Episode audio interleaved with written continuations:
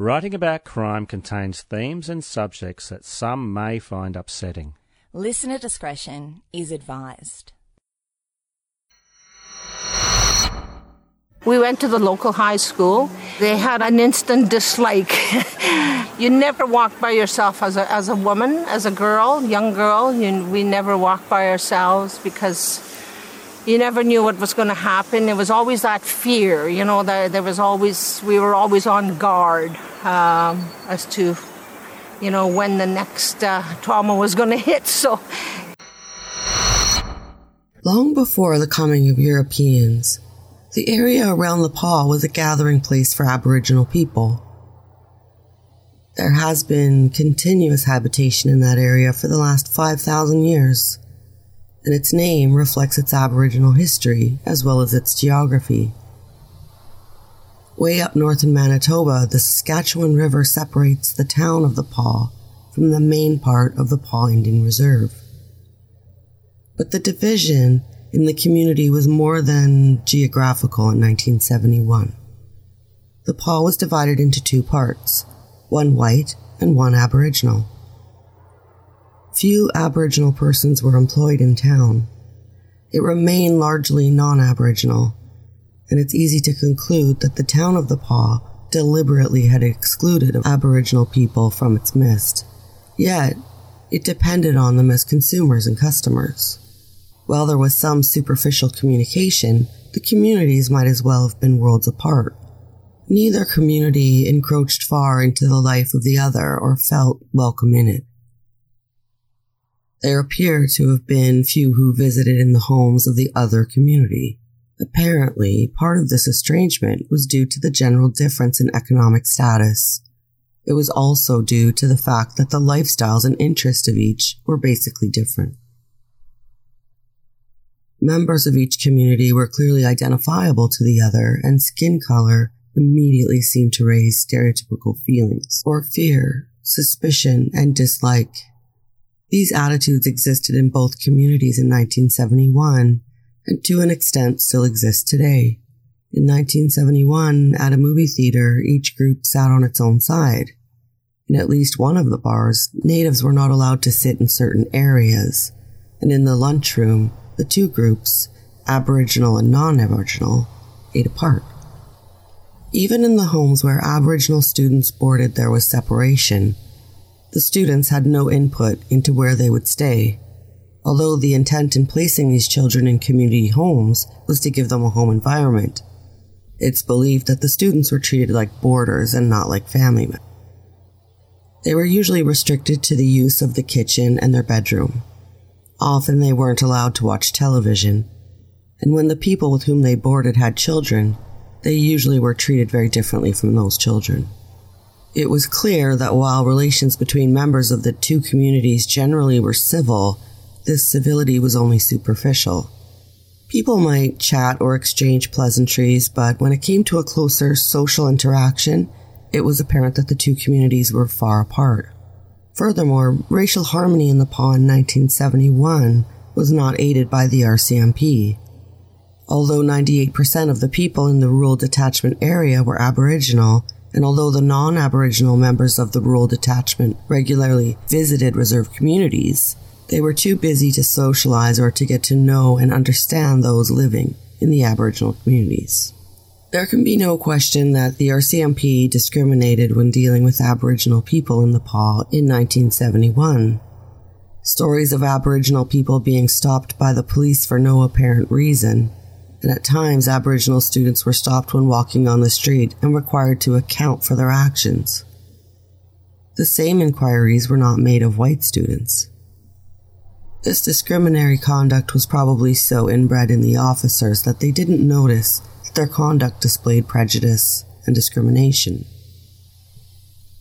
Citizens have the right to walk the streets without being stopped by the police because of their race or color, it's discriminatory to stop and question an Aboriginal youth who's just walking down the street, but not stop a white youth in the same situation. This differential treatment demonstrates the RCMP allowed their behavior to be influenced by racial stereotyping. Officers had heard stories about white men throwing Aboriginal men off the bridge into the Saskatchewan River. Since no one ever complained to the RCMP, the stories were never investigated. A number of officers were aware of white youths cruising the town, attempting to pick up Aboriginal girls for drinking parties and for sex. It was not the RCMP's practice to stop the cars to see if the girls were of age or if they were going willingly. Officers at the time felt there was nothing they could do because they assumed the girls involved were of age and were willing participants. We now know that this was a mistaken assumption. Police should not simply investigate crime, they should prevent it.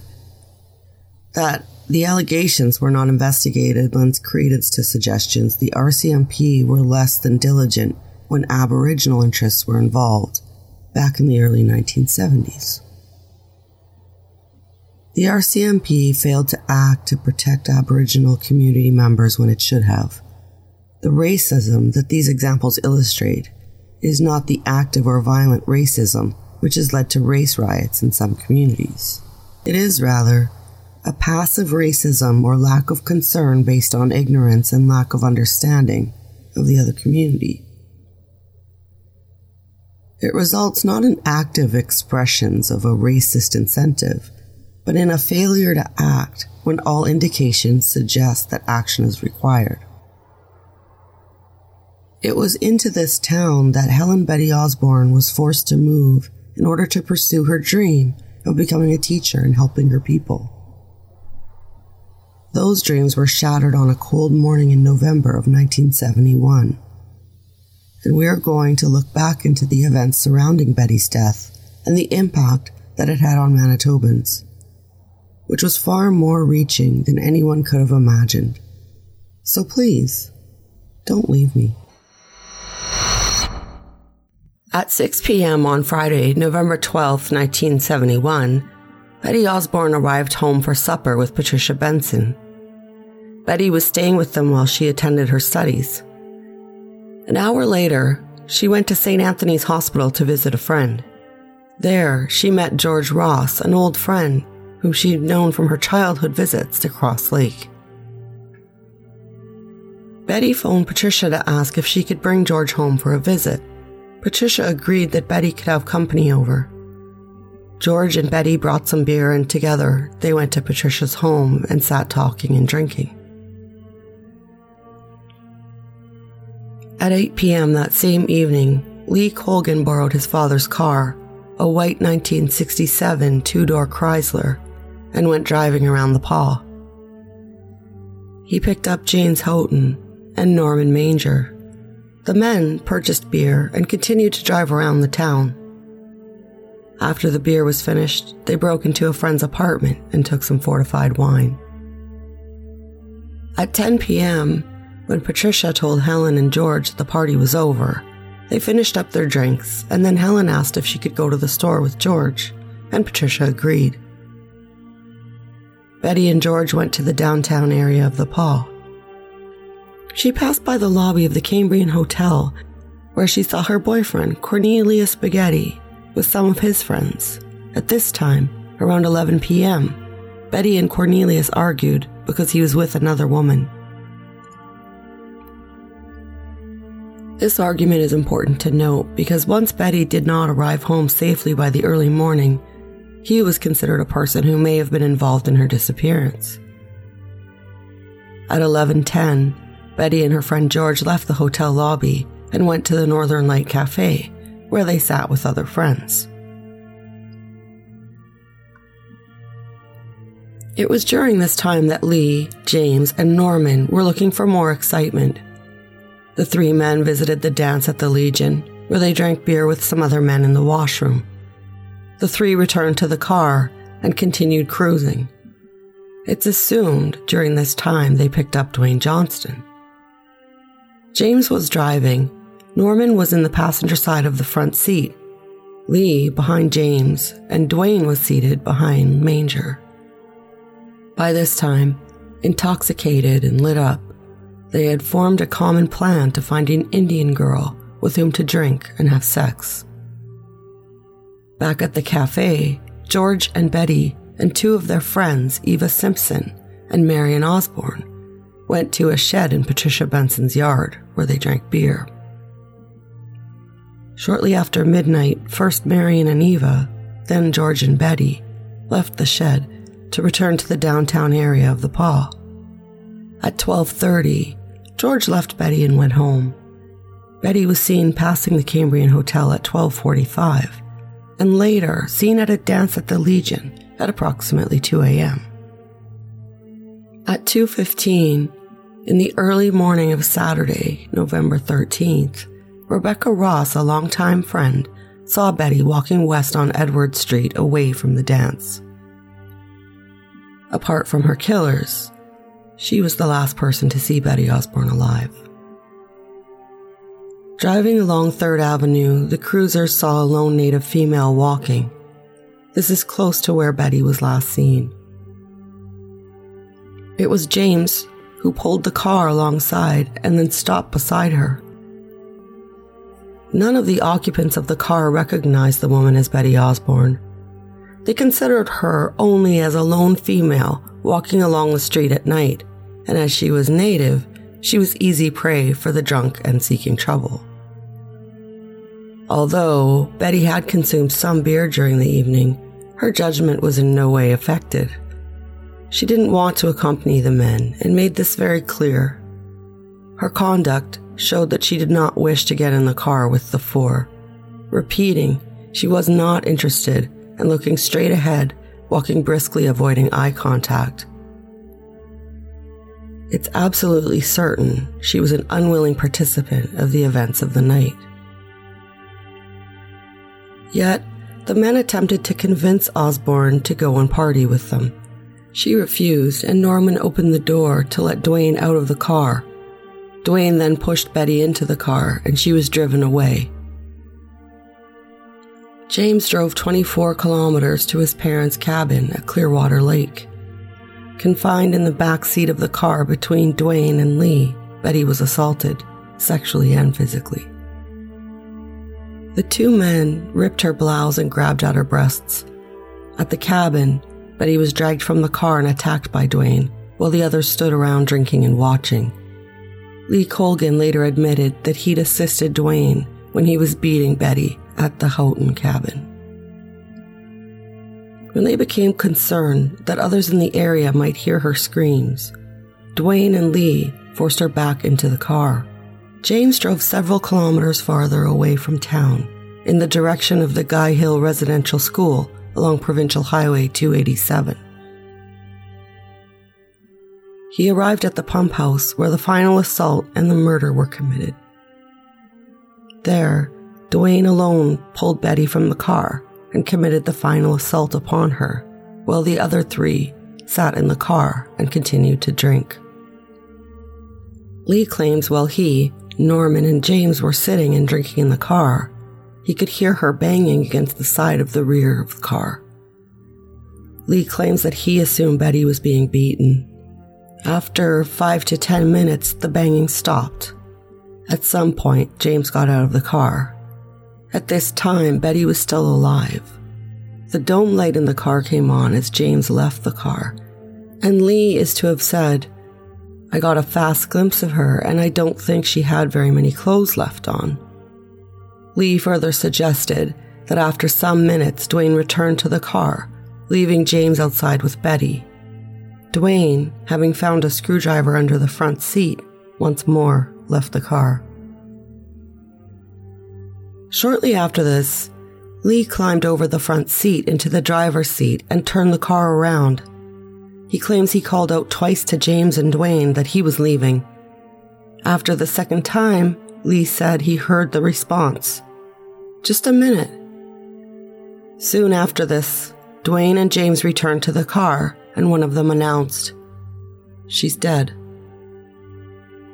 Lee drove away from the murder scene back along Highway 287 toward town. The screwdriver was wiped off and thrown from the car. When the men reached the Pas, Lee and James claimed they went back to the dance at the Legion, where they stayed for perhaps half an hour. Investigators don't believe that they did, It's more likely the dance was over by this time. Regardless, they agreed that night to keep it quiet. The next morning, Lee washed blood off the back of the car and looking inside noticed a small stain on the back seat.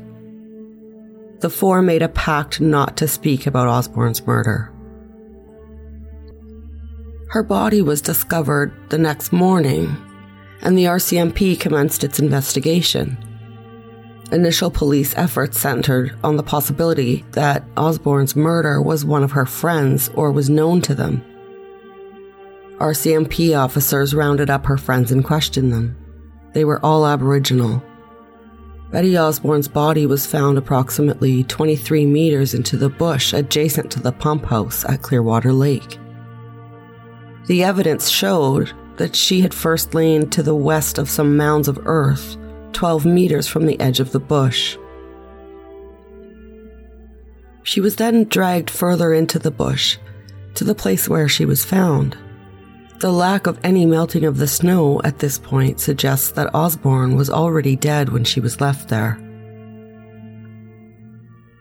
The photographs and descriptions given by a number of witnesses make it clear that Betty Osborne suffered a vicious beating, particularly to her face.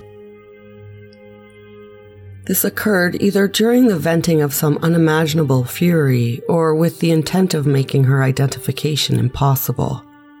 Her clothing, other than her boots, were removed and hidden over 30 meters away. They were below some rocks on the breakwater, which extends some 45 meters out into the lake. Obviously, her boots must have been off at one point and then put on again Whoever murdered her acted in a brutal and bizarre fashion. The autopsy report adds some details to what was obvious. Along with well over 50 stab wounds, her skull, cheekbones, and palate were broken. Her lungs were damaged and one kidney was torn. Her body showed extensive bruising, the massive number of puncture wounds to the head and torso confirmed other evidence that was presented at trial. It suggested that a screwdriver was at least one of the weapons used. The other weapon or weapons presumably were hands or feet or some other blunt instrument. It's impossible to conclude from the condition of the body whether more than one sharp object, such as another screwdriver, was used or exactly what else caused the injuries. Nor is it possible to say with absolute certainty about what point during her violation Betty died. The autopsy did show that Betty had not been raped during her ordeal. The investigation of the murder by the RCMP seems to have had three stages. The first, which lasted from the discovery of Betty's body until the end of 1972, was a period of considerable activity during which the four suspects were identified. The first phase came to a close at the end of 1972 when the police concluded they were unable to gather enough evidence to lay charges. The second phase lasted from 1973 until 1983. Although the file was reviewed from time to time, and Lee Colgan and Norman Manger were interviewed occasionally, not much was accomplished during this period. The file appears to have remained essentially dormant. The third phase began in 1983 with Constable Robert Urbanowski's review of the file. He re interviewed all of those previously questioned. On June 12th of 1985, he placed an article in the Opasquia Times which resulted in the discovery of new and incriminating evidence. When Lee Colgan was charged on October 3, 1986, extensive news media coverage throughout Western Canada resulted in further evidence coming to light. Dwayne Johnston was charged on October 27, 1986. In March 1987, when Lee Colgan offered to give evidence in return for immunity from prosecution, the police were able to charge James Houghton. While the investigation appears to have been followed with enthusiasm in the first phase, it seems that enthusiasm waned rather quickly. The fact that in the third phase, Urbanowski completed the investigation with some alacrity causes us to question why the RCMP allowed the case to slip from attention at the end of 1972. The advertising used in 1985 could have been undertaken as easily as in 1972. It may be that the young witnesses might not have responded at that time, but the effort could have been made. Despite the flagging attention of the RCMP, the major cause of the 16 year delay does not appear to have been lack of police activity. The simple fact is that this was a difficult case to bring to court. The RCMP had two detachments in the Pas at the time of the murder. The rural detachment consisted of nine officers, and the town detachment had 13. Both fell under the Dauphin subdivision, which provided detachments with support services including identification services, a general investigative section member, and a plainclothes officer. Another GIS member, as well as another plainclothes officer stationed at Thompson, were also available to the Pas. The rural detachment of the RCMP was in charge of the investigation. It would appear that the rural detachment made extensive and appropriate use of resources and the personnel that was available to it. Hundreds of officers worked on the file over the years, more than 50 in the first year alone. Urbanowski gave a list of 29 officers who worked on the case in the Pas in the first year of the investigation. Officers across the country also worked on the file, checking cars, doctors, hospitals, and lists of suspects, as well as performing other investigative tasks. During the beginning of the investigation, 14 year old Kenneth Garba, his father Stephen, and Danny Yakowichuk arrived at the pump house on Clearwater Lake to go fishing on Saturday, November 13th. They arrived between 9 and 10 a.m. and they set up on the shore at the end of the breakwater at the pump house. Having tried fishing, the boy wandered off into the bush looking for rabbits. At approximately 11:30 a.m., he was returning to the parking area around the pump house when he noticed something in the bush. The bush was too thick to allow him to discern what it was that he had glimpsed. So he went out to the parking area and then back in from another direction. There, he discovered the body of Betty Osborne. He informed his father, and they went to the nearby airport to call police. If it had not been for young Garba's chance stroll, it's likely Osborne's body would not have been discovered until the following spring. Indeed, it might never have been found.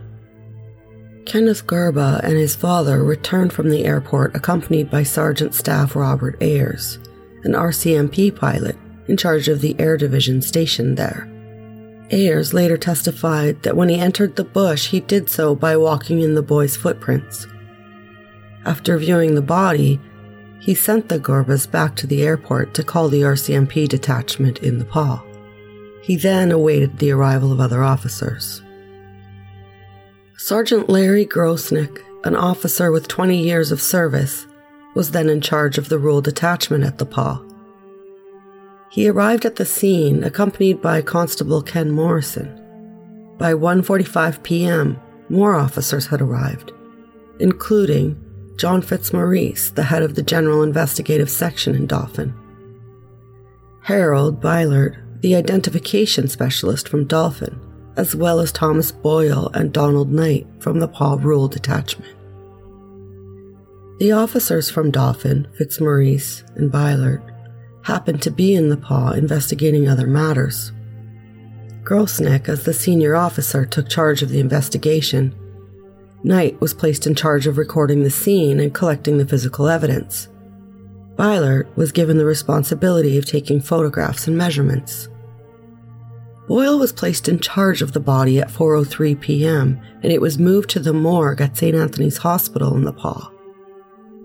According to Boyle's records, 31 persons, including taxi drivers and residents of the Pas Reserve, attempted to identify the body between 5:15 p.m. and 4:05 a.m. of the next day. None was able to do so. At 9:55 p.m. on November 13th, William Benson, at whose house Osborne was boarding, came to the morgue, but he could not identify her positively because of the condition of her battered body. Earlier that day, William had reported Osborne missing. When he was unable to identify her at the morgue, the police went to his home and they took fingerprints from one of her school books. Using those fingerprints, at 10 minutes after midnight on November 14, 1971, the police positively identified the body of Betty Osborne. Meanwhile, the police had been continuing their work at the murder scene. 36 exhibits were gathered at the murder scene, and about 120 photographs were taken. Blood samples were taken and analyzed. Footprints were examined, photographed, and compared. The imprints left by the tires of an automobile also were examined and photographed. The whole area was measured and mapped. Some criticism was leveled at the manner in which the evidence at the scene was preserved and gathered. Bylert had been in Nepal taking photographs of a suspected drug trafficker. The equipment that he brought with him from Dauphin for that purpose was not well suited to taking photographs of footprints and tire tracks in the snow. Because his camera was not equipped with a built in light meter, he failed to adjust for the fading light and did not use a flash to illuminate the area. Consequently, some of the photographs lacked detail. Bylert maintained that the footprints themselves, because of the snow conditions, were not good enough to serve for identification purposes. Because of the poor quality of the photographs, it couldn't be verified the photographic record of the footprints could have been much better. Bylert also failed to record carefully all the footprints which were at the scene. While he traced all those leading from the pump house to the place where Betty's body had first been placed in the snow, he did not clearly record the footprints on each side of the drag marks from that spot to the final resting place. Neither did Bylert map the path used by Kenneth Gorba and Staff Sergeant Ayers when they viewed Osborne's body. These oversights were crucial and ultimately detrimental to the prosecution. It is possible that a better record of the tracks and footprints at the scene would have given the police and any prospective judge or jury some help in reconstructing the sequence of events at the murder scene. The incomplete mapping of the scene clearly caused confusion at the trial particularly over the question of whether one or two people were involved in moving the body. Other physical evidence was found at 1:15 p.m. on November 13th, the same day as the murder. A passing motorist picked up a screwdriver that he found in the middle of the highway a few hundred yards west of the pump house road. The screwdriver has not been linked directly to the murder, but on November 14th, Constable Don Knight retrieved a pair of gloves, two pieces of a brassiere, and a blood-stained paper bag from the ditch on the north side of the same highway. Later that same day, a police dog discovered another screwdriver. This one, blood-stained and presumed to be the murder weapon, close to where the gloves and the brassiere had been found earlier. Seven months later, in June 1972, a local resident walking her dog discovered Betty's glasses in the ditch on the South Highway 287. It was close to the turnoff of the Houghton cottage. With the initial stages completed, the search for the murderer began. Much of the RCMP's early attention was focused on Betty's Aboriginal friends, but other leads were pursued as well. Because the Pas was a town with a large transient population, the investigation involved hundreds of police all across the country checking out people who had left the town shortly after the murder. The viciousness of the crime suggested to police that the murderer or murderers might have been drunk or drugged. The police also suspected that Betty might have fallen victim to someone with a history of violent or sexual attacks. The crime scene index section in Winnipeg conducted a search of its records for persons who may have committed similar crimes.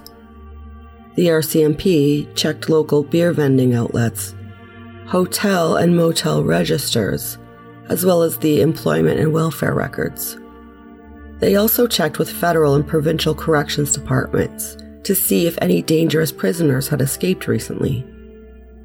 All the information gathered was examined by the Crime Index section to see if any likely suspects had been in the Pas at the time of the murder. The owners of the cottages close to the scene were contacted to ascertain if they had seen anything which might assist the investigation. Within three days of the murder, a circular had been sent to the police departments across the country. Over a thousand persons were checked before the year had ended and all were eliminated from suspicion. From the outset, the RCMP attempted to trace Betty Osborne's movements in the hours before her death. They interviewed her friends and others who may have seen her that night. The RCMP were aware that the possibility existed that Betty had been murdered by friends or acquaintances. No links to the murderers were uncovered in those interviews. Indeed, all of Betty's friends and acquaintances were eliminated quickly from suspicion. A number of what turned out to be false leads consumed some of the time of the RCMP. A blood-stained shirt had been found along the highway to the pump house. The size of the shirt and the fact it was rather dirty led police to suspect that a person unkempt in appearance, slim build, and then the 135 to 150 pound bracket might have committed the murder. The shirt, the origin of which was never traced, is now believed to have no relation to the murder. Police also spent time attempting to trace the origin of the screwdriver, which had been found along the highway near the pump house. The screwdriver, picked up by a passing motorist the day of the murder, had a name which appeared to be Hanson or Ranson or something similar engraved in it. The owner of the screwdriver, which has never been ruled out as a possible murder weapon, could not be traced. One person came forward and told police in the Pas that she had seen a woman kill Betty Osborne. After this story was proved to be false, two other rumors surfaced. One suggested that Betty had been killed by three or four girls, and that another had said she had been killed by a lunatic who was passing through town. A fourth rumor later suggested that a person who committed suicide had left a note naming the three murderers. All of these rumors were checked and found to be groundless, but were a great distraction to the investigation. The four men who Betty Osborne encountered early in the morning of November 13th in 1971 came from diverse backgrounds. Lee Colgan was an 18 year old student at Margaret Barber Collegiate who worked part time at a local clothing store. He lived at home with his parents. His father managed the government liquor store, and his mother was a music teacher. They were respected members of the community an RCMP officer who knew Lee Colgan said of him, On the surface, Colgan appears to be a quiet, polite young adult.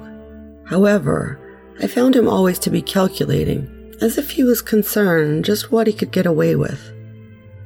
When he's drinking, Lee's bad side begins to show. He'll do almost anything that comes to his head as a good idea at the time, after which he always appears to be sorry for his actions. Across the street from the Colgans was the home of salesman Frank Houghton and his family. In November of 1971, James Houghton was 23 years old and lived at home while attending a technical school. The Houghtons and the Colgans had both had cottages at Clearwater Lake, and Houghton had babysat Lee Colgan as a child. Despite the difference in their ages, they were friends. Another friend of Houghton's was Norman Manger, who at 25 was the oldest of the four. Norman's mother was an Aboriginal woman who died when he was two years old. The boy didn't see much of his father when he was growing up, and after completing grade 12, Manger worked at a succession of jobs in northern Manitoba and in Winnipeg. But by 1971, he had not been working for a year or so, and he'd been drinking heavily He didn't have a permanent home, and by his own admission, had turned into a bum. Like Lee Colgan, Dwayne Johnston was 18 in 1971. He had dropped out of high school to work for the CNR. He was also the member of a motorcycle gang which had frequent scrapes with the police. His parents had separated, and he boarded with a local family. Johnston apparently had virulent views on Aboriginal people. He frequently made racist comments to ridicule Aboriginal students in his school classes. Lee Colgan said of Dwayne, I've never seen anybody hate Native people so much in my life. No one but the four men in the car knows exactly what happened that night. The men maintained their pact of silence for over 15 years before police were able to put together sufficient evidence in order to lay a charge. The investigation was hampered in its early stage by significant police errors. In its middle stage, the investigation was allowed to become dormant. When it was renewed with vigor by Constable Urbanowski in 1983, a pattern of evidence emerged to link the men to the abduction of Betty Osborne. But even then, the admissible evidence which could be used to support the charges was not strong. For years, the police tried unsuccessfully to uncover and put together into a case something against the four men. Brian Johnson, a 17 year old acquaintance of the men's, told the police he had been in Lee's car at about 1:30 in the morning on November the 13th with Lee, Norman, James, and Gordon Buck, another acquaintance. Brian claimed he got out of the car because Lee was too drunk to drive, and later James took over the wheel. Brian told police that he last saw the car with the boys in it sometime around 2 a.m. It was only shortly after this at 2:15 that Rebecca Ross saw her friend Betty Osborne for the last time. Sometime after 4 a.m. that morning, Philip McGilvery, a taxi driver returning from dropping two customers at the Guy Hill residence, followed a car along Highway 287 between the pump house and the turnoff at the Houghton Cottage. McGilvery told the police on November 17th of that year that the driver obviously was drunk and was zigzagging all over the road.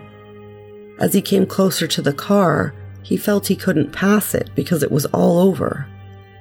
When the car turned to enter the road to the Houghton cottage, it almost went into the ditch.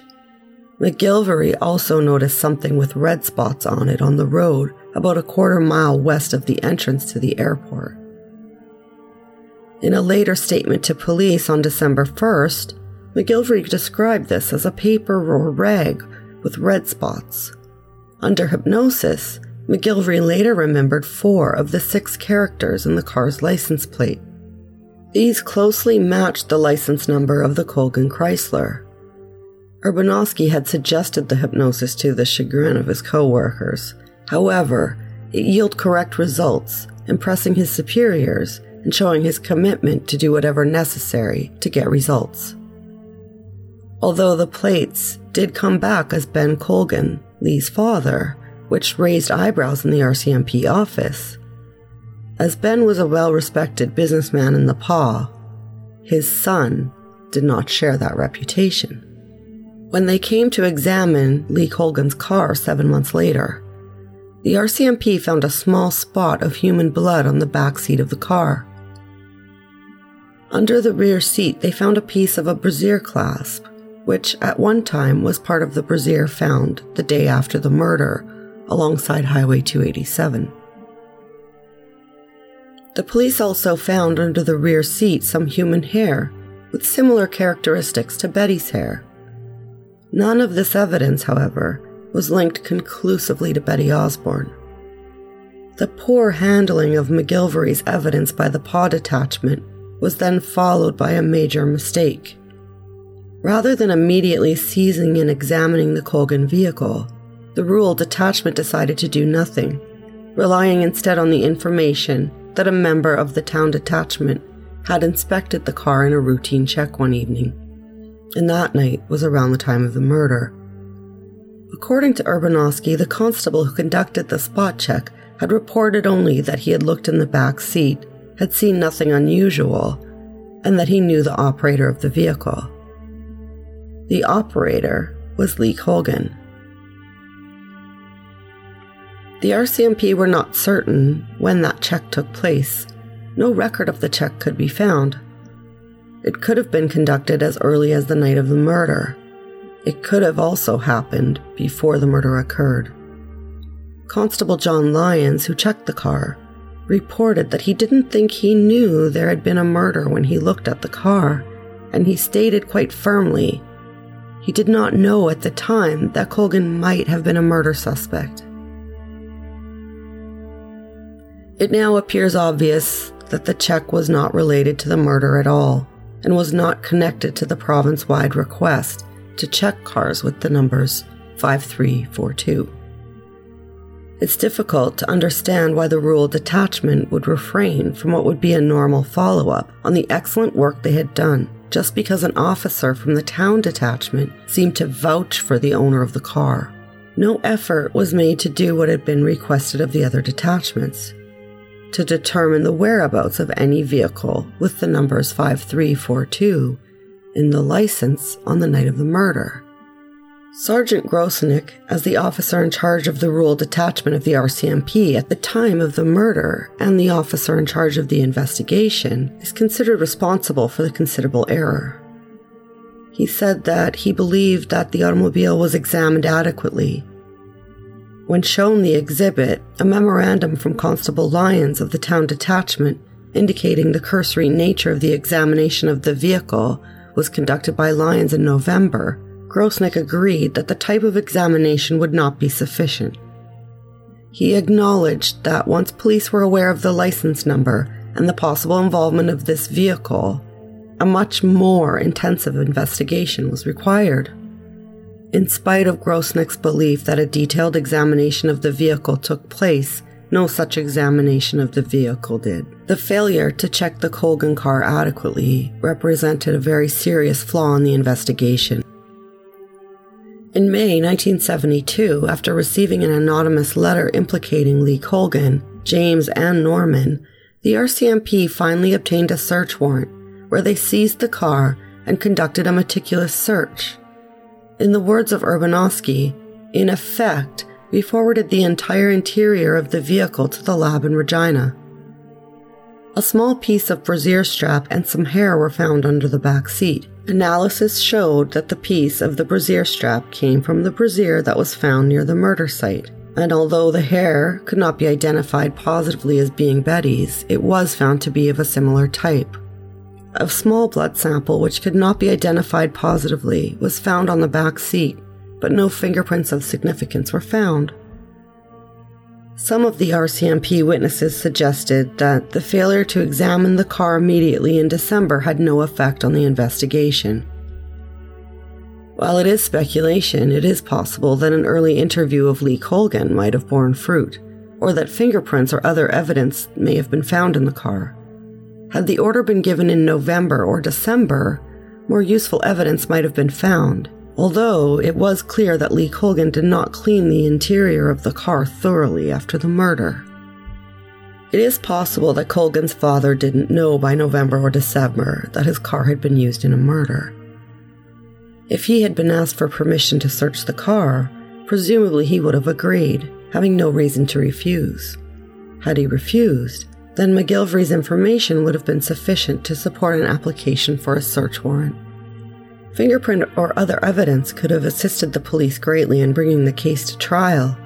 Don Knight, who was a member of the Pas Rural detachment and was involved in the investigation at the time, said due to the cold, no fingerprints would have been left. However, the interior of the car that night might not have been that cold. And under hypnosis, McGilvery said the windows were frosted. That suggests the interior of the car was warm. Inspector Michael Cassidy, who's in charge of the RCMP identification services for British Columbia, appeared before an inquiry, and he contradicted other officers on the question of the fingerprints. He said that fingerprints can often be obtained in cold weather. A hand that is warm in a glove, particularly a hand with oil or blood on it, may leave a very clear print. He also claimed that the longer the time between the laying of the print and its examination, the less likelihood there is of obtaining a readable print. The chance is reduced after one month, it's further reduced after six months, and again after two years. He did not, however, suggest, as other officers had, that the prints could not have been obtained in this case.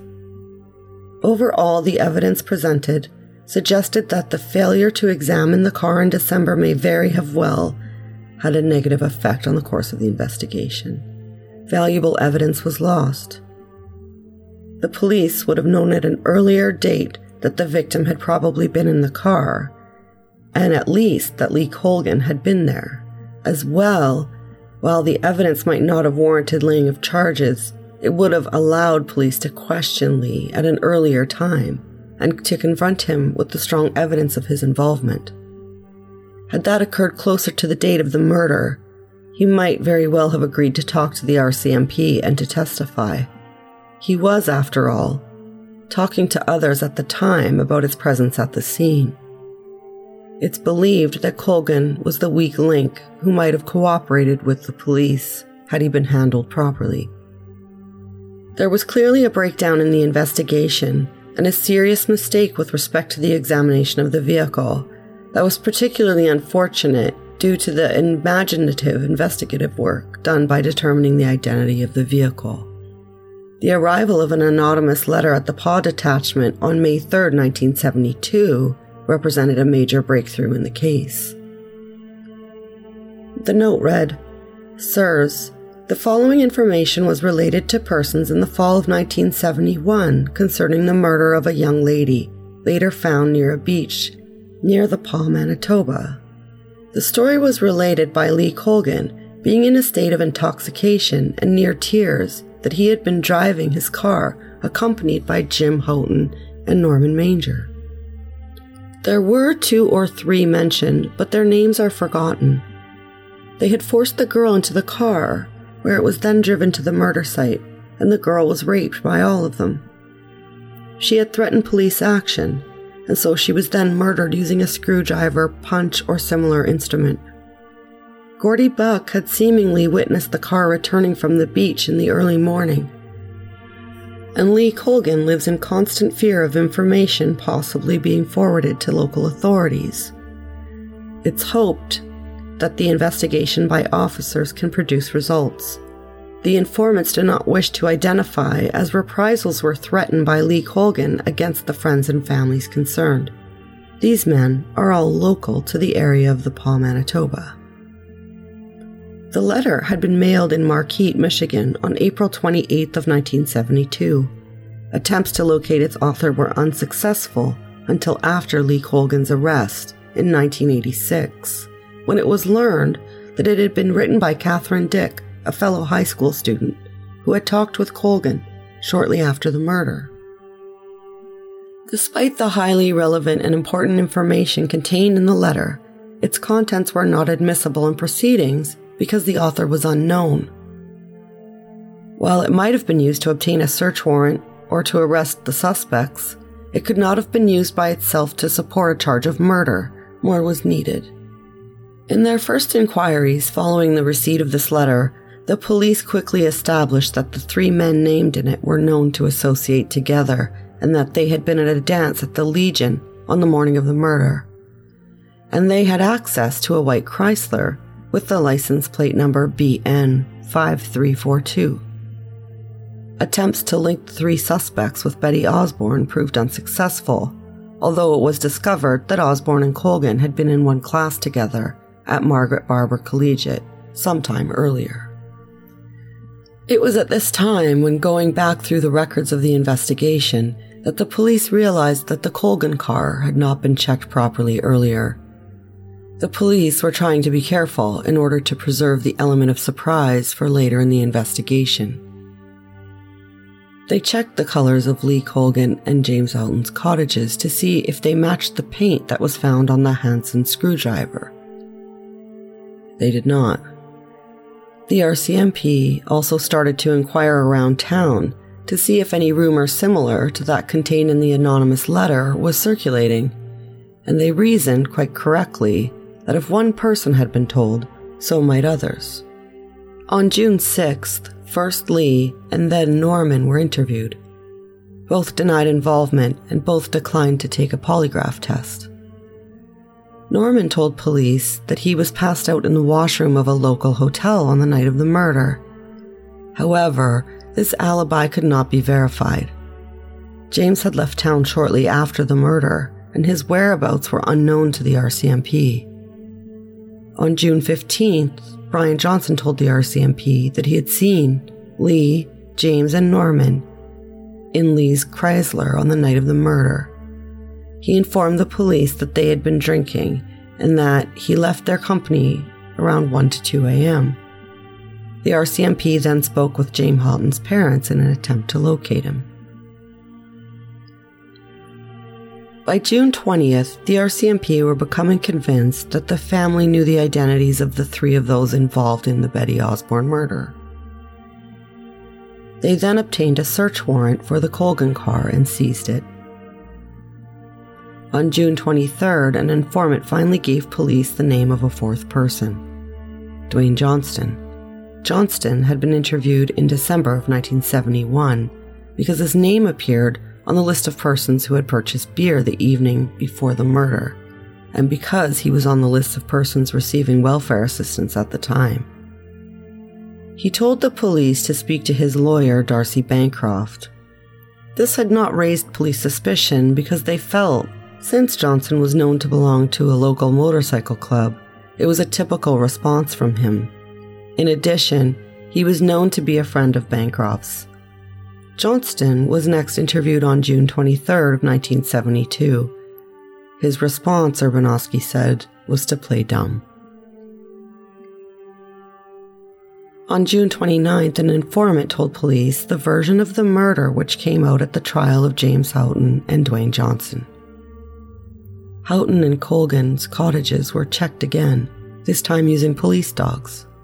On July 11th, the cottages were searched under a search warrant and some paint and assorted clothing were seized, but no links to the murder of Betty Osborne were found. At the time the cottages were being searched, the police spoke with Bud Colgan, seeking permission to interview his son Lee. He refused, and he also denied knowing where his car had been on the evening of the murder. Although, by this time, they were certain they were on the right track, the police still had no admissible link between the murder and the four suspects.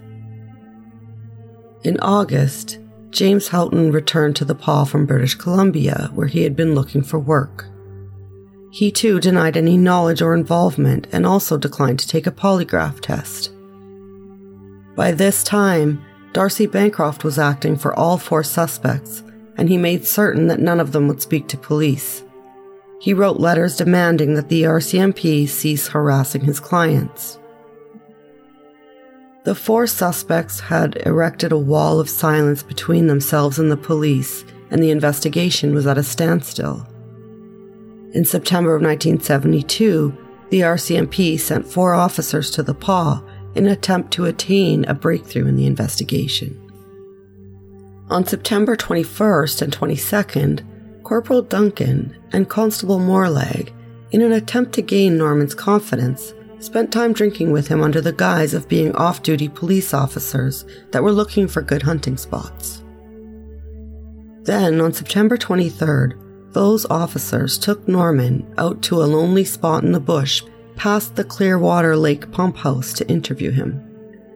They pointed out to him that his alibi was not believable and asked him to tell them what really happened. Even though he feared the two officers were going to beat him, he did not admit to any knowledge of the murder beyond being in the car. Morlag convinced him to take a polygraph test and obtained a written consent from him. Then they drove back to town, and Norman agreed to be available for two days later when a polygraph expert would arrive from Regina. In the meantime, these officers and other members of the RCMP team endeavored to keep an eye on him as they continued with their investigation. Upon arrival of the polygraph operator in the Pas, RCMP officers went to get Norman, who was in a hotel with members of a local motorcycle club.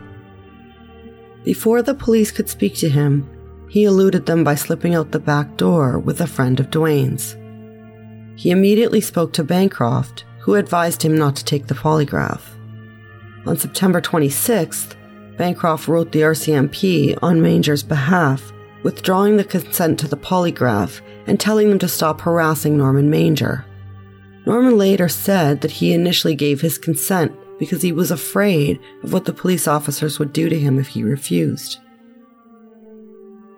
After months of being unable to obtain any real evidence, and with the investigation stagnating, Norman's willingness should have been considered a real breakthrough.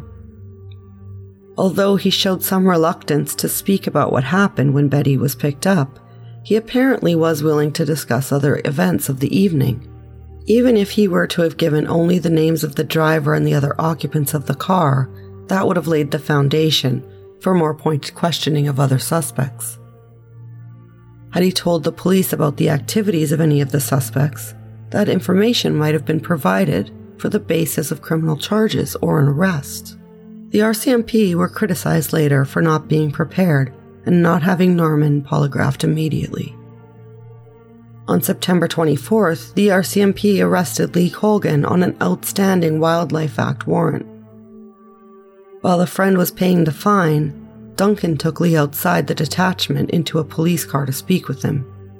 According to the officer, Lee seemed ready to discuss some aspects of the events of the night of the murder. Duncan recalled the conversation. I mentioned his car, his dad's car being seized and searched, and my comments to him at the time were he knew what had been found in it, and his comment was, Oh, yes, the brassiere and the blood.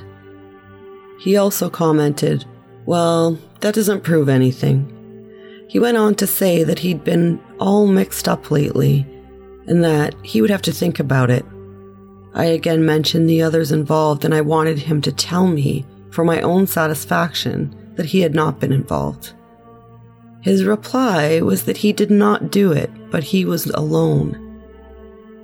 He was scared that he would go to jail for 20 years. Their conversation was cut short by the intervention of a couple of Colgan's friends who came to the car. Also, on September 24th, Stewart and Morleg attempted to interview Dwayne Johnston. He refused to be interviewed and told the police to leave. The following day, Stewart and Copping made the first of two attempts to interview James Houghton. Houghton had declined to be interviewed without Bancroft present. Houghton acknowledges that Bancroft had been hired by his father before he returned from British Columbia. He did not remember signing a letter in September of 1972 requesting that the RCMP cease harassing him, but he admits that he must have done so.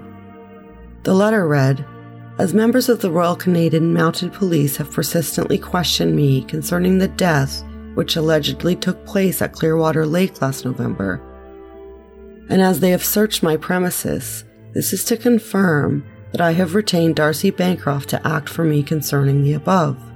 Further, on the evidence of the said Darcy Kenneth Bancroft, I am not willing to answer any questions put to me or in any way communicate with members of the RCMP or anyone other than my lawyer. Anyone wishing to ask me questions should put the questions in writing to the said Darcy Kenneth Bancroft who will provide answers to any questions that I feel should be answered after having legal advice concerning the questions. Signed, Jim Houghton.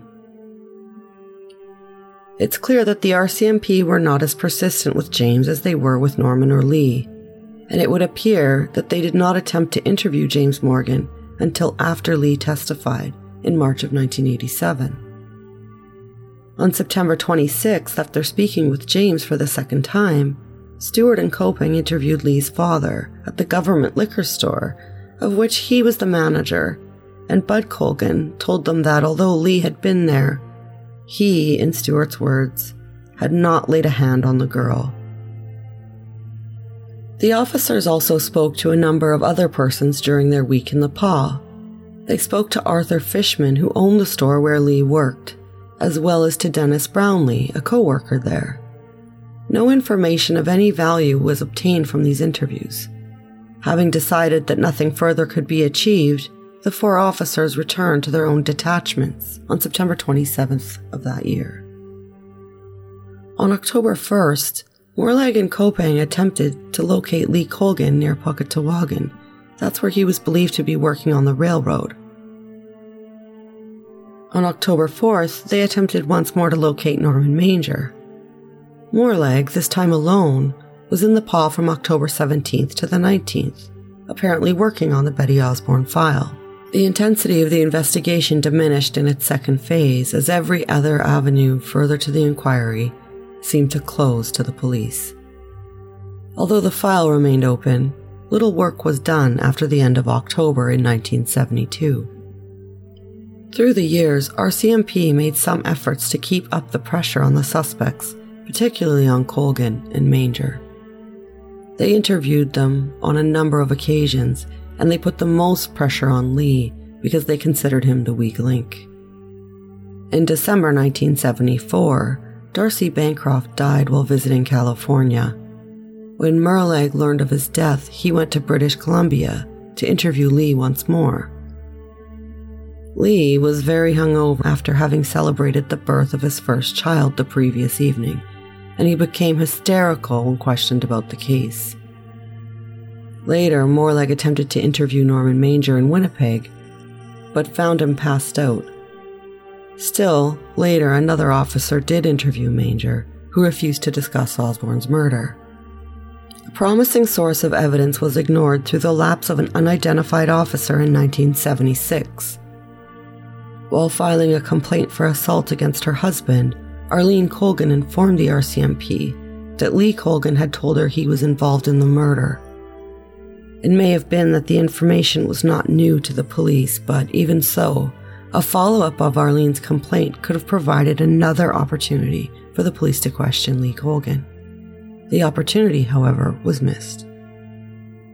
Also in 1976, after Colgan had returned to the Pas, he was arrested by Constable Archie McPherson on a warrant of committal for non payment of a Liquor Control Act fine. When he asked what he was being arrested for, McPherson told him that it was for first degree murder. Colgan's response was described by McPherson. He said, It's impossible. He kept reiterating the fact that it was impossible, that he was the weak link in the four, and as long as he stayed quiet, the other three would not say anything. McPherson said that Colgan left the Pas again shortly after this encounter. Colgan claimed that the police from time to time would send him screwdriver drinks in the bars of the Pas. Sheriff Gerald Wilson recalled that happening on one occasion when he was drinking with Colgan in 1977 or 78. In February 1977, the local Crown attorney reviewed the file and decided that there was insufficient evidence to lay charges. In March and then again in May of 1977, the file was reviewed by RCMP. It was noted by the reviewing officer that there were no new developments and no new avenues of the investigation had opened. In April of 1979, the file was transferred to Thompson the file was reviewed there again, and it was decided to send the Criminal Information Services Manitoba in Winnipeg for a complete review and analysis. By this time, it occupied four full drawers of a filing cabinet, and the review took a year to complete. In 1981, the review was completed and the file was returned to Thompson. The review recommended the resubmission of the physical evidence to see if more modern techniques could reveal additional information. It also advised certain charges against Colgan and his father. However, no charges were laid as a result of the review. Two constables worked on the file between 1981 and 1983, but apart from the special interest Morlag took in the file, almost nothing was accomplished during the second phase of the investigation. Constable Robert Urbanowski began his involvement with the investigation in 1983 by conducting a complete review of the file. He read it four or five times and checked the physical evidence to make sure it had been kept safe.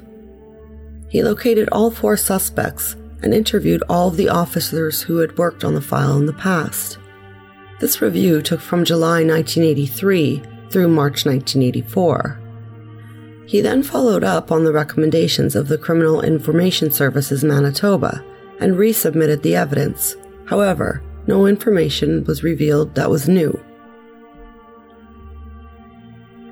Urbanowski also interviewed the two informants who had assisted the police in the summer of 1972.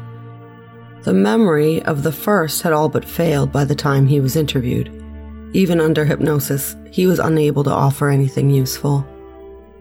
The second refused to become involved in the investigation, claiming that he remembered nothing of what he had told police in 1972. By this time, it was October of 1984.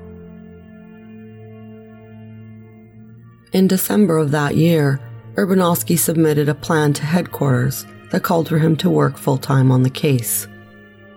Since he knew that the four suspects and their friends still talked about the crime, his plan included the use of wiretaps to obtain information which might be useful in bringing the four to justice.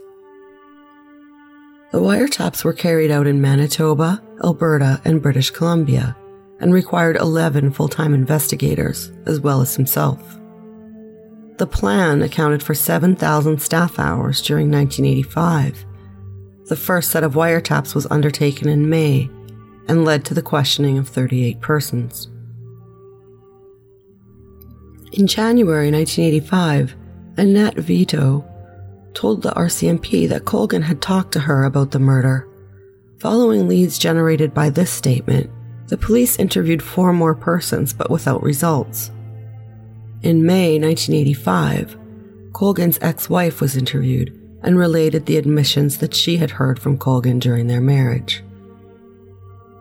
On June 12, 1985, Urbanowski placed an article in the Opasquia Times, the local weekly newspaper in the Pas. The article read, the RCMP are requesting the public's assistance in the investigation of a murder which occurred over 13 years ago. On Saturday, November 13, 1971, the body of Helen Betty Osborne, 19, was found near Clearwater Lake. Osborne, a resident of the Pas and formerly of Norway House, had been attending school in the Pas at the time of the murder. She was last seen alive about 2 a.m. near the corner of 3rd Street and Edwards Avenue on the morning of her death.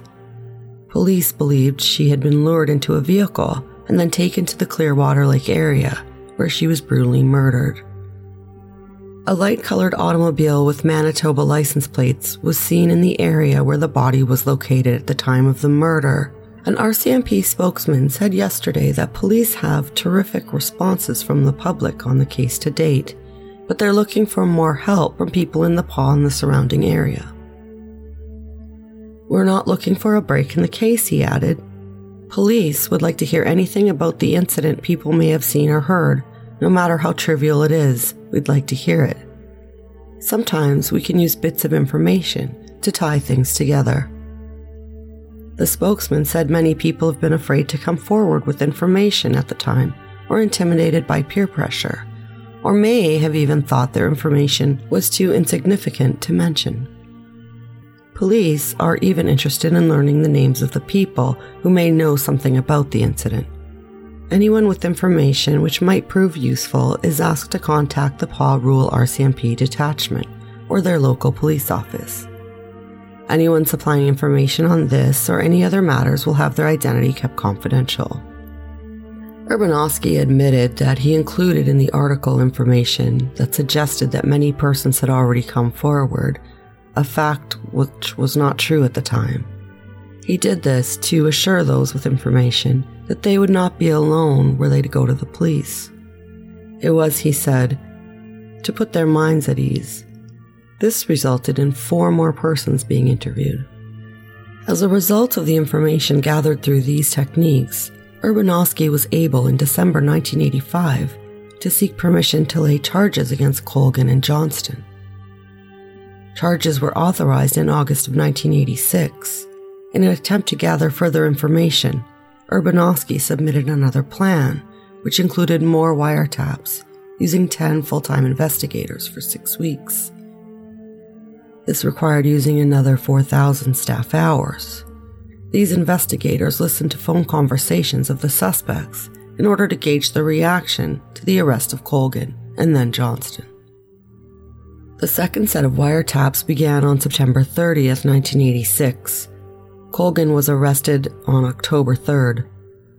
As a result of a national news media blitz at the time of Colgan's arrest, two more persons came forward with information. One of these was Catherine Dick, the author of the anonymous letter, which had first given police the names of the three suspects. She was then living in Saskatchewan. Johnston was arrested on October 27th, and on November 23rd, the wiretaps were terminated. As a result of the wiretaps, an additional four persons were interviewed. During the course of the investigation, both Aboriginal and non Aboriginal persons were questioned. There is a perception in the Pas, and in Manitoba generally, that the police act differently towards Aboriginal people than they do toward non Aboriginal persons. Some of the interviews show that Aboriginal people involved in this case were not treated with the same difference extended to non Aboriginal informants. Cornelius Bighetty was Betty's boyfriend, and he was a member of the Mathias Colomb Indian band at Pukatawagan. He was 17 and attending school in the Pas at the time of the murder. Because he had seen Betty during the evening before she was killed, the police came to the house where he was living and took him and his roommates to the RCMP detachment. He didn't know at the time that Betty was dead and thought something had happened to a member of his family in Pukatawagan. Police did not tell him or the family with whom he was boarding of the purpose of his trip to the detachment, nor did they seek permission of the person with whom he was boarding or his parents in Pukatawagan or anyone else before interviewing him. The RCMP claimed to have obtained consent from an Indian Affairs Department counselor, but no one believes that they did. This treatment is in marked contrast to their interview with Lee Colgan in June of 72.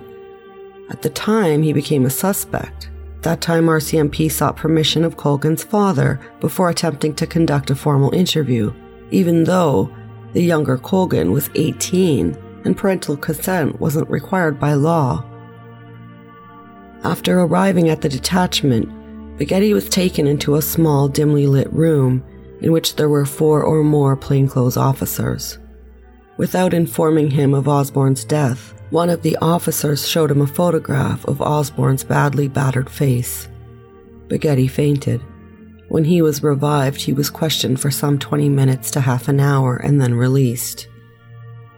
This was a heartless method of interrogation, and it was unfair when dealing with a 17 year old. Later, Bighetty was pulled from a school volleyball game and again taken to the detachment and questioned. No justification was offered by the RCMP for their failure to respect his rights. It's accepted that Bighetty might have been considered a suspect at first since he was known to have a disagreement with Betty the evening before her death. That being said, it must have become clear to the RCMP very quickly that Bighetty was not involved. They've never offered evidence that they had any other reason to suspect Bighetty. This treatment is considered unacceptable standards of police conduct. Others also must share the blame for the manner in which Aboriginal students like Cornelius Bighetty were treated. Indian Affairs officials did not fulfill their responsibilities in properly protecting students' interests. They did not inform the parents of Betty Osborne's friends of the traumatizing effects of the murder or the subsequent unauthorized police interrogations. Another victim of police mistreatment was 18 year old Annalise Dumas. She was born in Sandy Bay, Saskatchewan, and raised in Pukatawagan. Dumas was another Aboriginal friend of Betty's. She was also boarding in the Pas while attending school. The RCMP took her from the house at which she was boarding, but they did not tell her why she was wanted at the detachment. She also didn't know at that point that Osborne had been murdered. When they arrived at the station, another of the student friends of Betty's told her that someone had been found dead. Two officers took her to the car and drove out to a scheduled spot in the bush, where they started to ask questions and asked her about her whereabouts at the time of Osborne's death. When she became afraid and tongue tied, Dumas was thrown upon the hood of the car. She started to cry, and the two officers then apologized and took her home. During this interrogation, Dumas did manage to tell the officers where and with whom she had been. Later that evening, the two officers returned and asked that she go to the morgue to look at Osborne's body. She did not recognize her friend, and she said, Well, there was someone there, but to me it wasn't Betty. The experience was so traumatic for this 18 year old that she soon left school and eventually had to undergo counseling. She didn't return to school for four years. The treatment of this young woman was brutal and insensitive. The RCMP officers appear to have shown no understanding or sympathy. It doesn't even appear that they determined how close a relationship there was between the two friends. Showing her the mutilated body of Betty was not only insensitive, but also unnecessary. Surely the effect on a young woman of seeing a mutilated body must have been obvious to them. Also, it was not acceptable to take her out in the country to conduct an interview. They denied that it happened. However, it's widely believed that Annalise was being truthful. It was clearly an established police practice to take suspects out of town for the purpose of questioning them. As Kopang said when speaking of another suspect, if we want them to confess, we've got to put a little stress on them. Duncan said it was common to interview people by taking them into the country. He said that was done to get people away from others who might see them being interviewed. He said they might be taken into a bush or a private spot to talk to. There was no policy of the force on this matter. Rather, it seemed left to the ingenuity of the investigating officer. There is a striking contrast between the way the three non Aboriginal suspects were dealt with and the manner in which the Aboriginal informants were treated. The parents of Houghton and Colgan were consulted before a formal interview was attempted. Their wishes that their sons not be interviewed were largely respected. Neither Colgan nor Houghton were taken into the bush to be questioned. But Manger and Dumas both were, and both are Aboriginal. Dumas, it should be noted, is also a woman. While there is no sympathy for Norman Manger, it's clear that the RCMP acted improperly towards him and Dumas. This apparent difference in treatment suggests that the RCMP tailored their treatment in accordance with the race, sex, or class of the person with whom they're dealing. It's been noted that Cornelius Bighetty showed no animosity towards the police, in what can only be seen as complete generosity. He said that he had no complaint about the way he was treated. He did say, however, that he would not allow the police to treat his own children the way he was treated by the RCMP in 1971. After Betty Osborne was identified shortly after midnight on November 14th, at 1:56 p.m. that day, the RCMP ruled detachment in the Pas called the detachment in Norway House. That's Osborne's home community. Sergeant Alan Hayden Luck, the officer in charge at Norway House, told Justine Osborne about her daughter's death. Hayden Luck, who at the time had 19 years of service with the RCMP, had been in charge of the detachment since 1969. He had known Justine Osborne for about six months before because she used to help his wife around the house occasionally. During that time, he stated that Justine Osborne and his wife became quite friendly, and he felt that he knew her fairly well. Hayden Luck went to Justine Osborne's home and broke the news to her. He did not remember if there was anyone else there at the time, but he said that he thought there may have been. Osborne herself said her 18 year old son Isaiah was there. She told the officer that she would go to a friend's house. Hayden Luck told her that they would bring her daughter's body to Norway House as soon as they could make the arrangements. Justine Osborne was not critical of the manner in which the officer informed her of her daughter's death, which is not surprising as she herself made clear, she was in a state of shock after being told that her daughter had been murdered. When asked what Hayden Luck had said after informing her of the murder, she said, I don't remember. I don't care. I didn't want him to take me anywhere. I told him that I would go on my own down to my neighbors who knew. I told him that I would go myself. Now, much progress has been made in the area of assistance and support for the victims of crime and their families. The lack of any support for Justine Osborne only highlights the need for such programs. It was 16 years until Justine heard from the police when they came to inform her that they pressed charges against three of the four men that were involved in her daughter's murder. The RCMP was later criticized for not, at a minimum, informing the chief and council about updates in the case, so Justine could be kept up to date with any news in the case of her daughter. Here's the disconnect. Many people acknowledge that everybody in town knew who the assailants were. Immediately after Betty's murder, a small number of folks were aware, and over time, those rumors permeated the white community in town. However, the indigenous community was unaware of who could have killed Betty.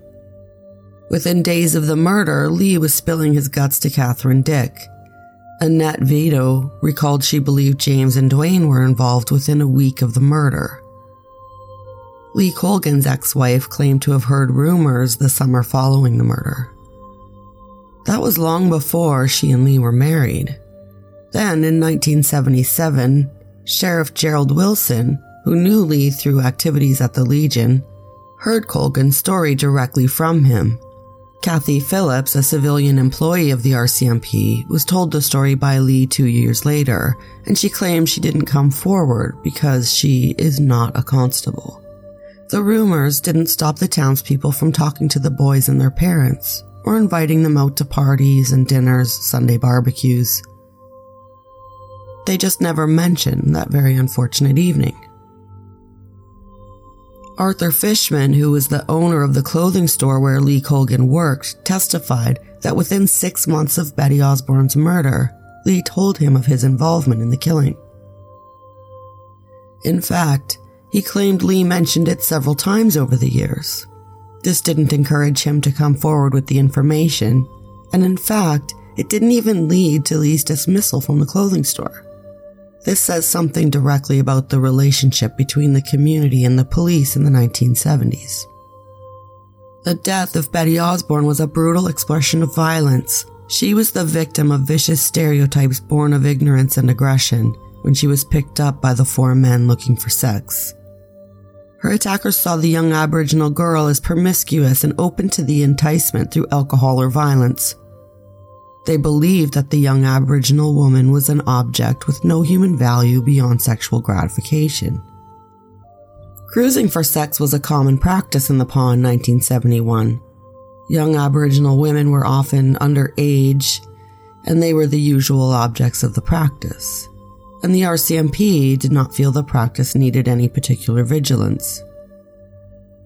Violence against women has been thought to be a private affair, Assaults on women were not treated with the seriousness which they deserved. Betty Osborne was one of the victims of this despicable attitude. Chief Lathlin of the Pas Band suggested the fact that Osborne was Aboriginal and a female contributed to the delay in bringing the perpetrators to justice. Betty's mother thought that if her daughter had been a white woman, there would have been more interest in solving the crime. In any case, Betty's murder was a racist and sexist act, and she would be alive today had she not been an Aboriginal female. On March 26, 2008, the Osborne family again grieved as her brother was found slain in an apartment in downtown Winnipeg. Kelvin John Osborne was Winnipeg's sixth homicide of 2008. As a way to remember Helen Betty Osborne, the town of Norway House named the school after her, and a formal apology from the Manitoba government was issued by Gordon Mackintosh, Manitoba's Minister of Justice, on July 14th of the year 2000. The apology addressed the failure of the province's justice system in the Osborne's case. The province created a scholarship in Osborne's name for Aboriginal women. At the time of Colgan's arrest, his lawyer, Donald McIver, told the police that Colgan eventually would reveal to them his role in the murder. Just prior to the preliminary hearing, Colgan offered to give testimony in return for immunity from prosecution, and that offer was accepted. As a result of his statement, it became possible to charge Houghton, who was arrested on March 15, 1987. With that, the role of police in the case gave way to the Crown Prosecutor's Office. The final involvement of the RCMP in the investigative aspects of the case occurred on November 10th and 11th, 1987, when they located Norman Manger and convinced him to testify at the trial of Houghton and Johnston. This brought to an end an investigation marred by significant errors. While the RCMP put a good deal of dedicated effort into solving the case, those errors considerably delayed its resolution. Had it not been for the determination of Constable Robert Urbanowski, charges might never have been laid against anyone. The only statement made by the suspects and known to the police by the end of 1972 was an admission made by Lee Colgan. This admission was made to Corporal Keith Duncan to the effect that he had been at the scene but had done nothing. He gave no details of who else was present or what was done. Much of the evidence about what occurred that night comes from Lee Colgan, an admitted alcoholic, drug abuser, wife beater, and thief. Investigators believe that Lee was not fully forthright and honest in his testimony to police or at the trial of James and Dwayne. It isn't believable that Betty Osborne's treatment and injuries came at the hands of one man alone. Lee's evidence about Dwayne's actions that night seem reasonable, but it's believed that Lee withheld facts from his testimony, most likely due to the history of growing up virtually across the street from one another and that the family cottages on Clearwater Lake where the two families hung out. James was Lee's old babysitter and good friend. He was not just a casual drinking buddy. What is clear from the evidence is that all four men decided to pick up an Indian woman for sex. They approached Osborne, and when she refused them, she was abducted. In the car, she was physically assaulted by at least Dwayne and Lee. Her autopsy may not have indicated rape, however, it is clear that she was sexually assaulted.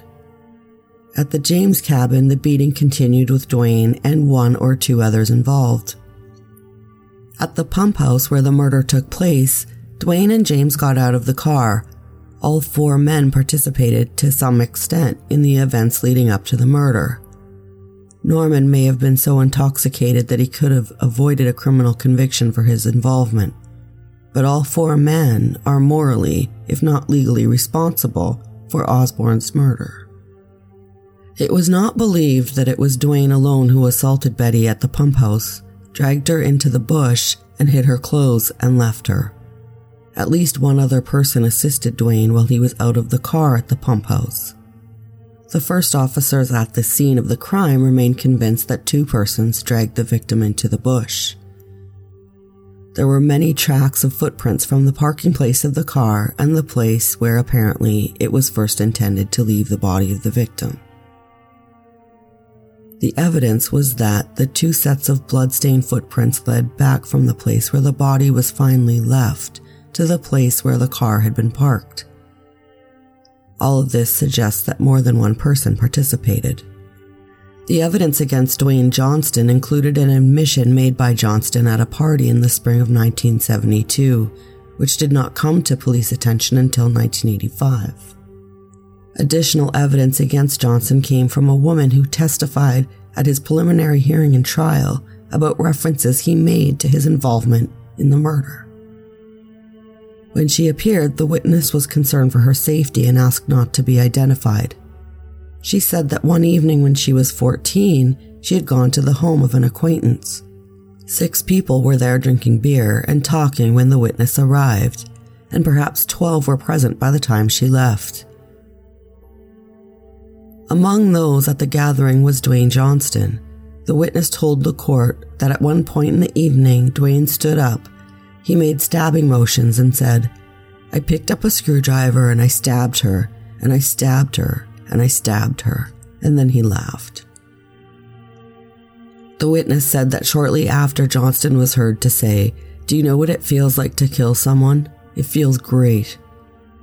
At the time, this witness was threatened immediately by a friend of Dwayne's and told never to mention what he had said. She did not come forward until the RCMP placed an article in the Opasquia Times seeking information. This evidence in and of itself did not implicate Dwayne in the crime since the name of Betty Osborne was never mentioned, nor were the date, the place, or event identified. There was no direct link between any of the evidence against Dwayne and the Osborne's murder, nor at the time of his arrest was there any other admissible evidence linking Dwayne Johnston to the murder. The police had learned Johnston's name from an informant who had heard rumors around town. Rumors are not admissible in trial. Lee Colgan's evidence, given after his immunity in 1987, was what linked Johnston clearly to Osborne's murder. Dwayne Johnston did not testify at his trial for the murder of Betty Osborne, nor did he ever make a statement to the police. When called before an inquiry by the Aboriginal Justice Implementation Commission, he refused either to be sworn in or to give testimony. He was aware that previous testimony, both at the trial and at their hearings, indicated that he was primarily responsible for the murder. He was urged to avail himself of the opportunity to tell his side of the story, and he remained adamant that he would not testify. Dwayne Johnston's refusal to testify had certain consequences, which are worth noting. There's only one version of events of that evening, that of Lee Colgan. Colgan's evidence may, of course, be self serving, but he laid blame firmly on Johnston's shoulders. Johnston knew that well he assumed that Colgan changed his evidence at the trial somewhat to assist his friend, James Houghton. But there's no way of knowing to what extent. The commission, however, think that he changed his testimony so as to place more guilt on the shoulders of Dwayne Johnston than should properly be there. Lee Colgan's story has not varied in portraying Dwayne as the main instigator of Osborne's murder. As far as examination of the facts is concerned, Dwayne's refusal to testify leaves Colgan's version of events unchallenged. Johnston's failure to refute Lee's testimony allows one to conclude that it generally is accurate in relation to Dwayne's role. It reinforces the correctness of the jury's decision when they convicted Johnston.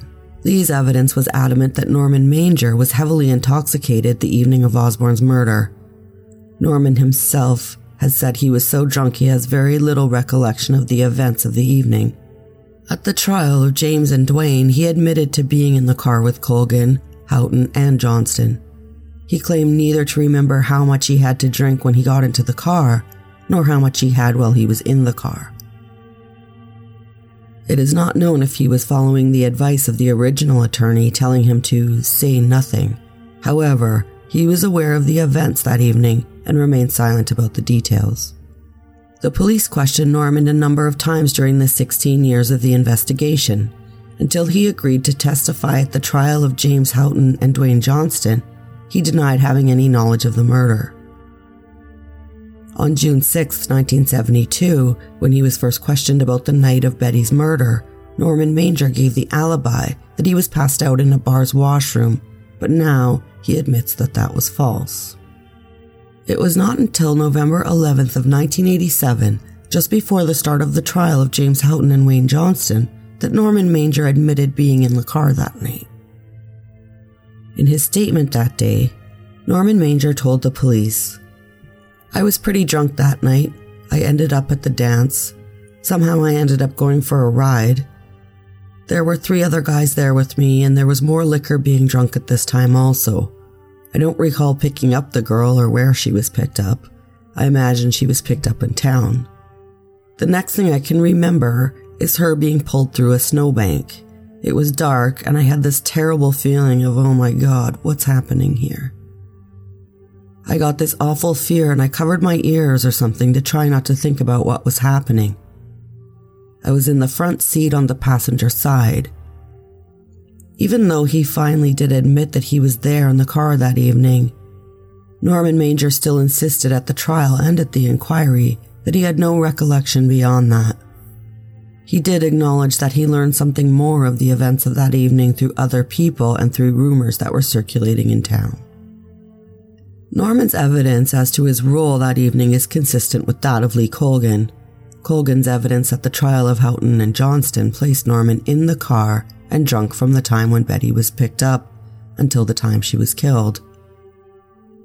Lee also said that when the assault was taking place, Norman Manger was cowering under the dashboard of the car. Investigators were not convinced, however, that Norman had told him all that he remembered of that night. Lee's evidence was that the intention of all four was to pick up a girl with whom to have sex. This implicates Norman in the abduction only if he were able to form the intention to commit the act. When he talked with the constable Hank Moorlag in September 1972, Norman at one point seemed willing to talk about what happened at the lake and to take a polygraph test. He was not prepared to talk about what had happened earlier in the evening. No one really knows what he might have said, since he changed his mind after seeing his lawyer Darcy Bancroft before the police could administer a polygraph. Because he was willing to discuss the murder with Moorlag, presumably Norman knew more about it, yet he was unwilling to talk about the abduction. It seems likely he knew more about these events than he led investigators to believe.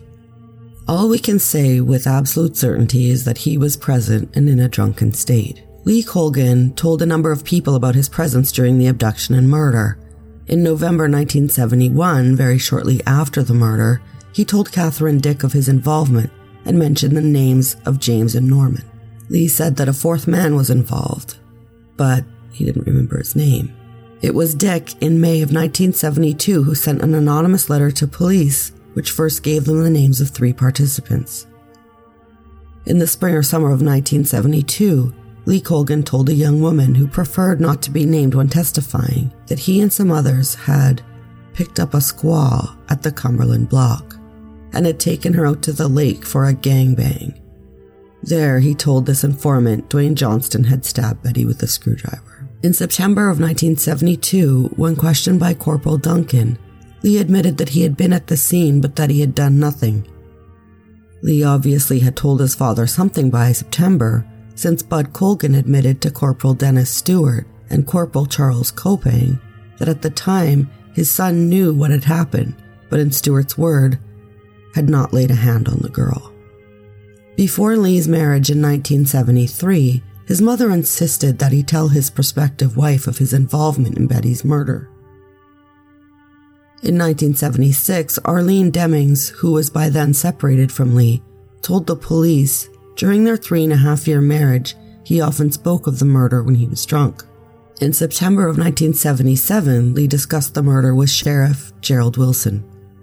The two had met up at the Legion Club room and later went outside to Wilson's camper for a drink. Lee was upset because a man who he assumed was a police officer had been sending screwdriver drinks to his table. During their conversation, Lee gave Wilson details of the abduction and confirmed the identity of the other men in the car when she was picked up. In 1978, Lee also told Kathy Phillips, a civilian employee of the RCMP, about the murder and that he had been in the car. Moorlag, who retained an interest in the file following his first work on it in 1972, said there were other informants who had heard admissions from Colgan, but they wouldn't agree to testify in court. Lee Colgan continued to claim that although he was there, he had done nothing. Annette Vito gave a statement to the police in which she said that on December 1st, 1984, Lee said to her, I can tell you exactly what time she died and where. Annette told the police that Lee added he, James, Norman, and Dwayne had picked up Betty at Cumberland Block near the Legion. She told police he told me that they killed her at the airport and then went to the pump house. Norman, he told her, was passed out in the back at the time. In this statement, too, Lee suggested that he remained in the car while the murder took place. Annette told police that Lee said Dwayne came back for the screwdriver. Annette did not testify on this point at the preliminary hearing and did not testify at all during the trial.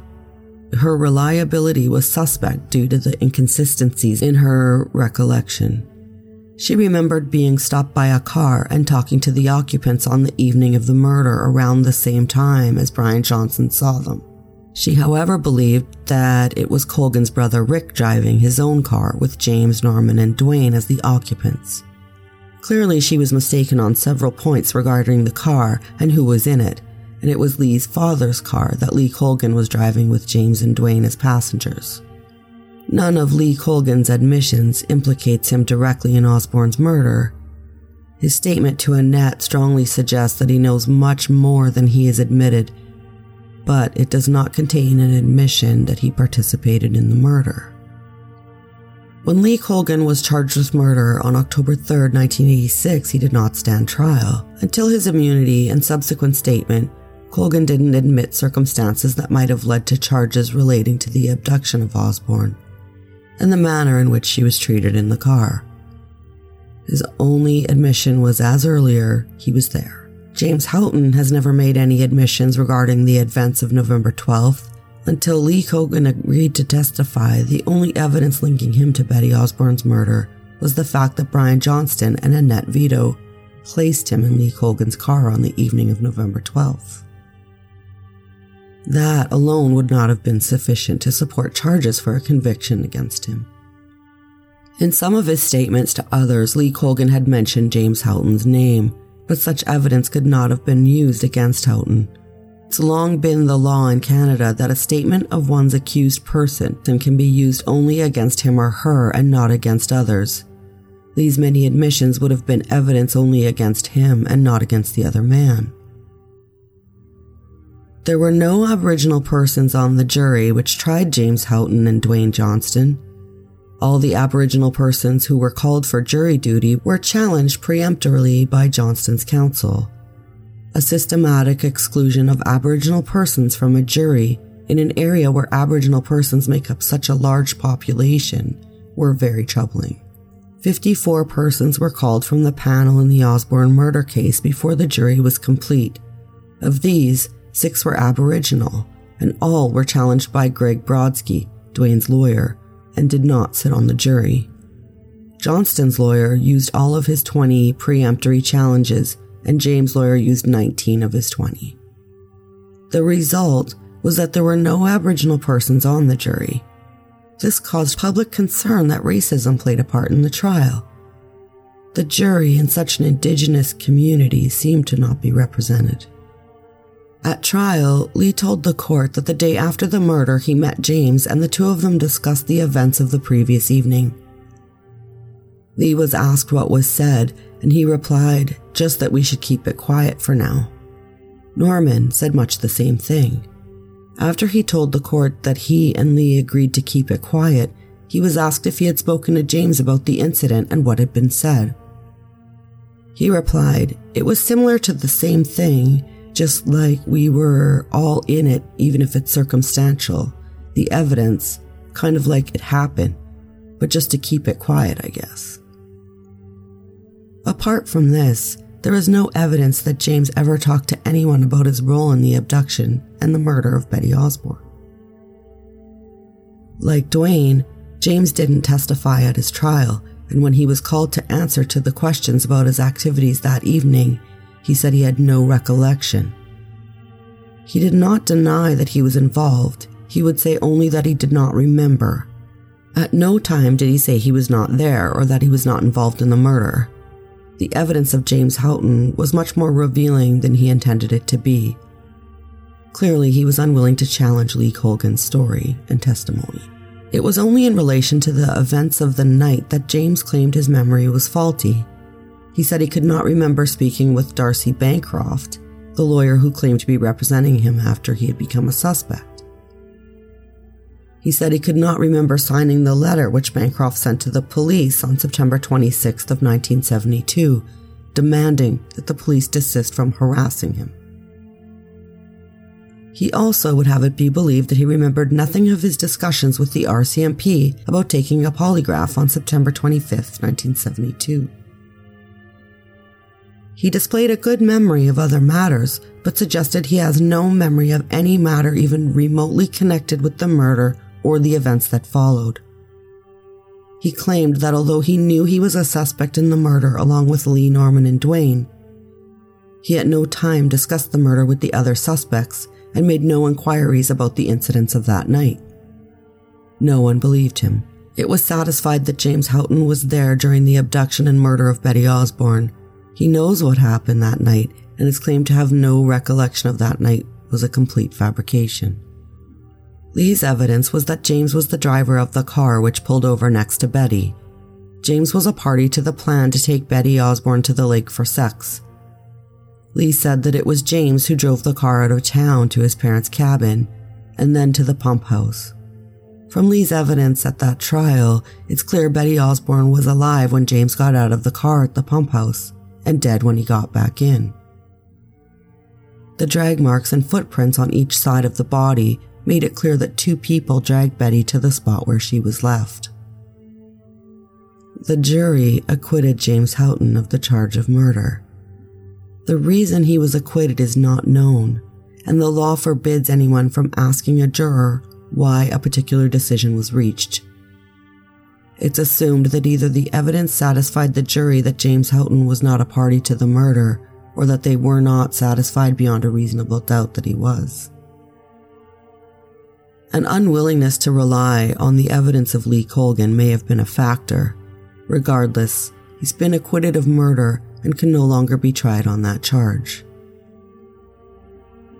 Dwayne Archie Johnston was convicted of second degree murder, and he was released after serving 10 years of a life sentence. One man served 10 years for the brutal murder of Betty Osborne, and three others didn't see a day in prison. To imagine the suffering of the Osborne family and their friends is unimaginable. Then, to add salt to the wound, in 2008, tragedy struck the family again. Morris Richard McConnell, 59, pleaded guilty in October 2010 to the second degree murder in connection to the grisly stabbing and beating of the death of Kevin John Osborne, who was 42 in a West Broadway area apartment. Osborne, a gay man who was known on the street by the name Rose, was killed after going with McConnell to his apartment. There, Osborne propositioned McConnell for sex. McConnell responded by stabbing him with a knife and beating him with a hammer. According to the facts of the case read in court by the Crown Attorney Scott Cooper, Osborne suffered numerous injuries and had his throat slit. The Court of Queen's Bench Associate Chief Justice Glenn Joyal singled out the crime for its gruesome brutality. The act itself is so vicious and so purposeful that it really defies rational explanation, Joyal said. Justice Joyal agreed to a plea deal between the Crown and McConnell's lawyer, the sentence means McConnell will not be eligible for parole until 10 years have passed from the date of his arrest on March 6, 2008. Court heard that the Crown didn't believe the killing should be classified as a hate crime, but instead, one where McConnell's sexual confusion led him to react in anger at being propositioned. His own sexual issues may have put him in a position where this event occurred. Cooper told Joyal, this was an act committed as a result of self loathing. I disagree. Killing someone for being gay is more than just a hate crime. In this day and age, words alone are considered hate crimes. To commit such a gruesome murder because you've simply been propositioned is cruel and unusual. To say his sexual orientation put Osborne in the position to be murdered is particularly insensitive, especially considering the prosecution in Betty's trial claimed that she was a native girl walking alone late at night and could have done more to prevent her death. If I try to imagine Betty's mother's reaction to these events, my head explodes. The killers of two of her children are given excuses because one was a female and one was a gay man they put themselves in a position. It's inexcusable and almost Philistine to imply, never mind publicly claim it. It shows that we have a long way to go in breaching the injustice our Indigenous community suffers, and it illustrates why there's so much suspicion and fear of our justice system by our Indigenous community. Even in the case of both siblings, their sexual orientation and even their simple gender made them targets, and I can't help but wonder if both siblings would have been granted fair justice in Manitoba if they weren't indeed native. McConnell told police he had no real memory of what happened to Osborne. He does remember hitting him with a hammer and seeing a lot of red.